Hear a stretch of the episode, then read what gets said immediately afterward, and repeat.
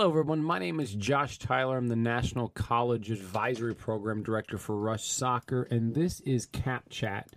Today, we're going to focus on the NCAA Division I and Division II and what the recruitment updates are looking like. Today's episode is brought to you by Technique Football. It is individual training made simple. It is a one-of-a-kind resource for players and coaches developed by longtime pro and former U.S. Women's National Team player Yael Averbush. Visit Technique Football, that's FUTBOL.com, to learn more. You're listening to CAP Chat, the number one soccer recruitment podcast in the United States. This is CAP Chat. We're going to dive right into Division I. This is the biggest update that has happened, and to be honest, as I kind of thought would happen, they've extended Division I has extended the recruiting dead period for all sports through July 31st. That's huge. July 31st. What that means is in a dead period is there's no in-person recruiting. So you cannot visit any Division I campuses to talk to coaches. They cannot come watch you play. They cannot attend showcases or ID camps. They can't host ID camps. The only thing they can do is talk to you. But they can't have in-person contact with you, and so that's extended through July 31st. It's another, almost another 2 months, man. It's incredible. It doesn't surprise me that they've done that. I'm not happy about it. I don't think anyone involved with college athletics at any sort of, even as a what we call prospective student athlete, admissions, coaches. I don't think no one's happy about the July 31st extension. Now, but we can't change it. There's nothing we can do to change what NCAA has set forth. You just have to adapt. That's the times that we're in. We have to adapt. You can sit around and complain and say this is stupid and whatever you believe it is, but you can't change it. So we are stuck with that ruling, and you now have to adapt to it, and you got to start getting really creative with recruitment. And I think one of the biggest things is that's going to change is the virtual learning that the coaches can do on you. So social media, they're doing more and more research right now on kids than they ever have done before. So social media has to be cleaned up because they have the time to look. Also, highlight videos are incredibly important. I mean, incredibly important. If you've never filmed a game, you're right now twiddling your thumbs going, crap, I wish I would have filmed this game. But if you don't have a highlight video, you got to deal with it because we can't change it because there's no games in the foreseeable future. And one of the big questions you get when you're discussing highlight videos is should I record my training? Ask the coach that question because my opinion is no, because you're training. I had a coach one time say, during this shutdown, I've played basketball with my son. I'm awful at basketball.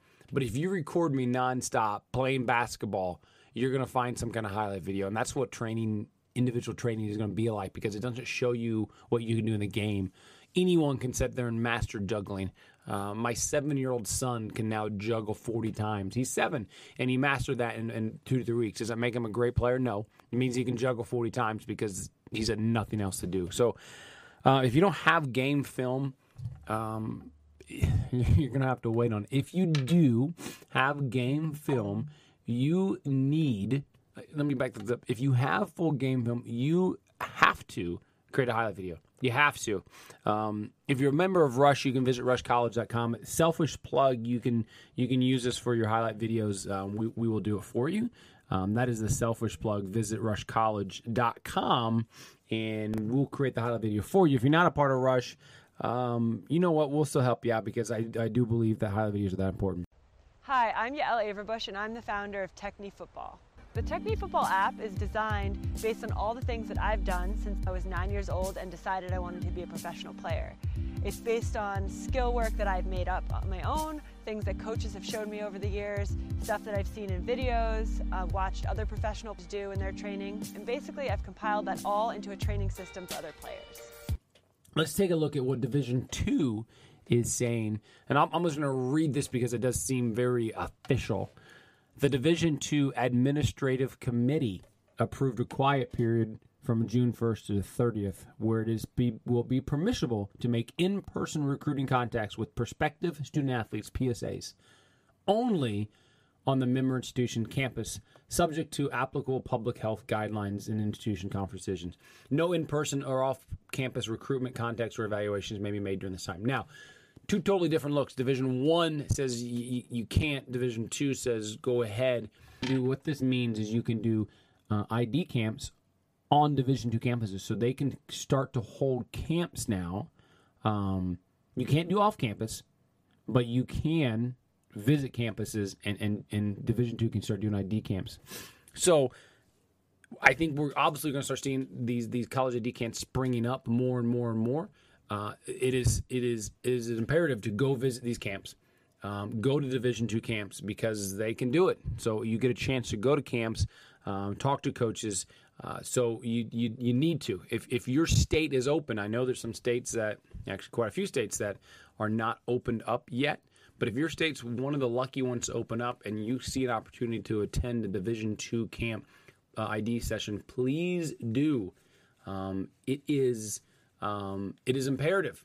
So, yes, it would be absolutely imperative that you can do this. So that's kind of the update we have right now. Like it or not, this is the times that we are in. It is changing.